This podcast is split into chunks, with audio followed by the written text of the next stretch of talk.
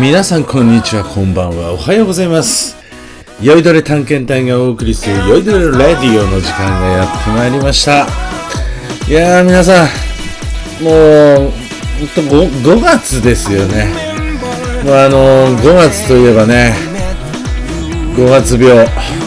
もうねもう世界中の人がやる気なくなっちゃってると思うんですよね。もうもっと言うとねもう人間だけじゃなくてねもう鶏とかねスズメとかねもうみんなぐったりしてると思うんですよ。多分鳴き声もねあのコケぐらいねすんごい覇気がないんじゃないかなと思いますね。で今日はですね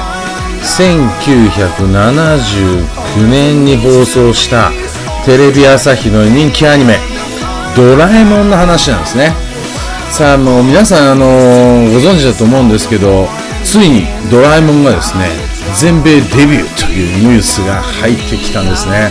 僕はですねもう興奮しましたね。ドラえもん全米デビューということで。で内容いろいろニュースとかで見るとですねどうもこのドラえもんがですねアメリカの文化だとか生活っていうのを反映してその編集されてるようなんですよ。でテレビ朝日がですねウォルト・ディズニー・カンパニーと契約してですねディズニー XD というチャンネルでですねこの夏放送を開始するようなんですね。でこのドラえもんなんですがアメリカのローカライズ版になっていてもう舞台がですね日本じゃなくてアメリカになってるようなんですね。なんかアメリカの架空の場所っていう設定みたいなんですよ。でドラえもん自体のそのお話はドラえもんっていう名前のまんまなんですが登場人物例えばのび太はですねのびって名前らしいですね。そして静香ちゃんの名前はスー。でジャイアンなんですけどこのガキ大将イメージちょっと残ってるらしくてですねビッグ G っていうあだ名みたいですね。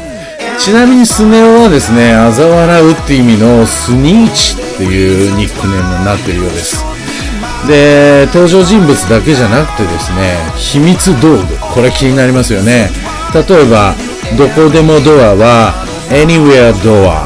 タケコプターはホプター。アンキパンなんてメモリーブレッドですよ。